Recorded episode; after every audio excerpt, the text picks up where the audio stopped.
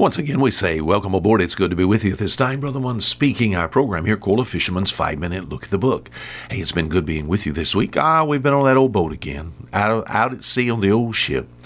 Old Sennacherib, of course, king of Assyria, he'd come in and he tested the strength of Israel and found her just like we see here, Isaiah 33, verse 23. He found her as a ship whose rigging, whose tackling was all loose. In other words, that that held her together, my friend. She was just all flopping in the wind. And it says here in verse 23, uh, Isaiah writes, and he says, Thy tacklings are loosed. They could not well strengthen their mast. They could not spread the sail.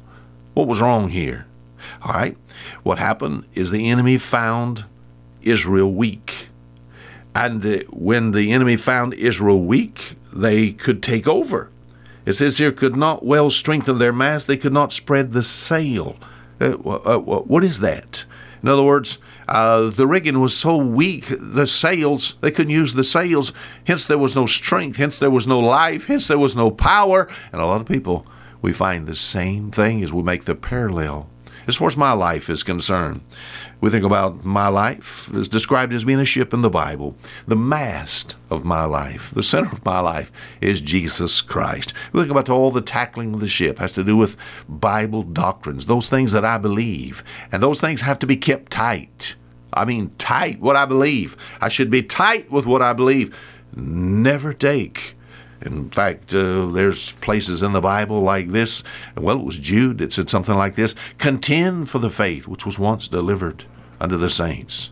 Second Timothy chapter 1, it says, Hold fast the form of sound words. And those words were the words of God that the Apostle Paul was writing to young Timothy with. We live in a day and age where people, they're departing from the faith. And as far as what we believe, we're kind of like a ship with all the rigging just flopping in the breeze. What are you really tight with? What are you really tight with? I mean, something you say, Brother Mon, I'll go to the grave believing that. You know, very few people could take and honestly say, I'll die believing that one particular thing. They're not tight with what they believe. And of course, it has to do with this generation. I think we ought to.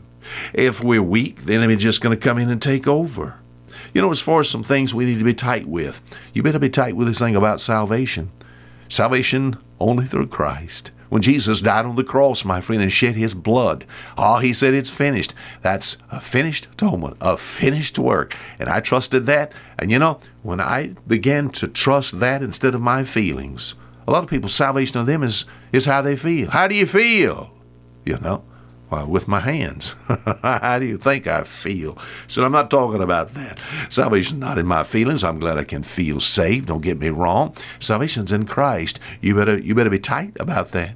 Concerning even the matter of security, your security is in Christ. It's not in what you do, my friend. Uh, if you're going to have, if you're going to go to heaven by what you do, I know where you're going. you're not going to heaven. You said what? We're going to go upon the merits of Jesus Christ, and I need to be tight with that. You know. And we think about the basic scripture, we think about Bible doctrine, all that that the preacher preaches every week as far as your church is concerned. We need to be tight with those things. It's kind of like tightening the rigging. Many times my father said, Wayne, yes, sir, sir. He says, tighten up these ropes. Yes, sir.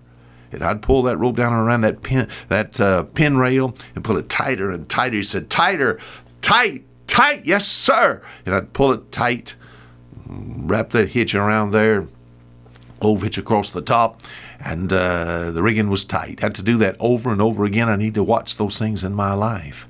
It says, Thy tacklings are loose. Is that how God finds your life? As far as the home is concerned, needs to be kept tight. We talked about the testimony, needs to be kept tight. My outlook needs to be kept bright. Well, at least I got a word that rhymes. Uh, tight and bright people looking around the world today and said, "Oh, what are we coming to?" Christians said, "Oh, I'm upset. I don't know. You know what's happening. Country I live in. Oh, we're becoming a socialistic country. You know what's happening. You know, my friend, my outlook. I dare not look at the situation here on this earth.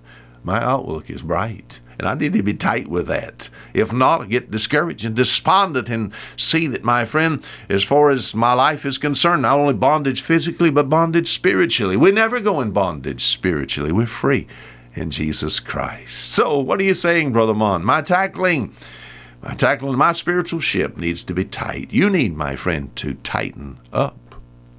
Until next week, the same time, Fisherman saying goodbye.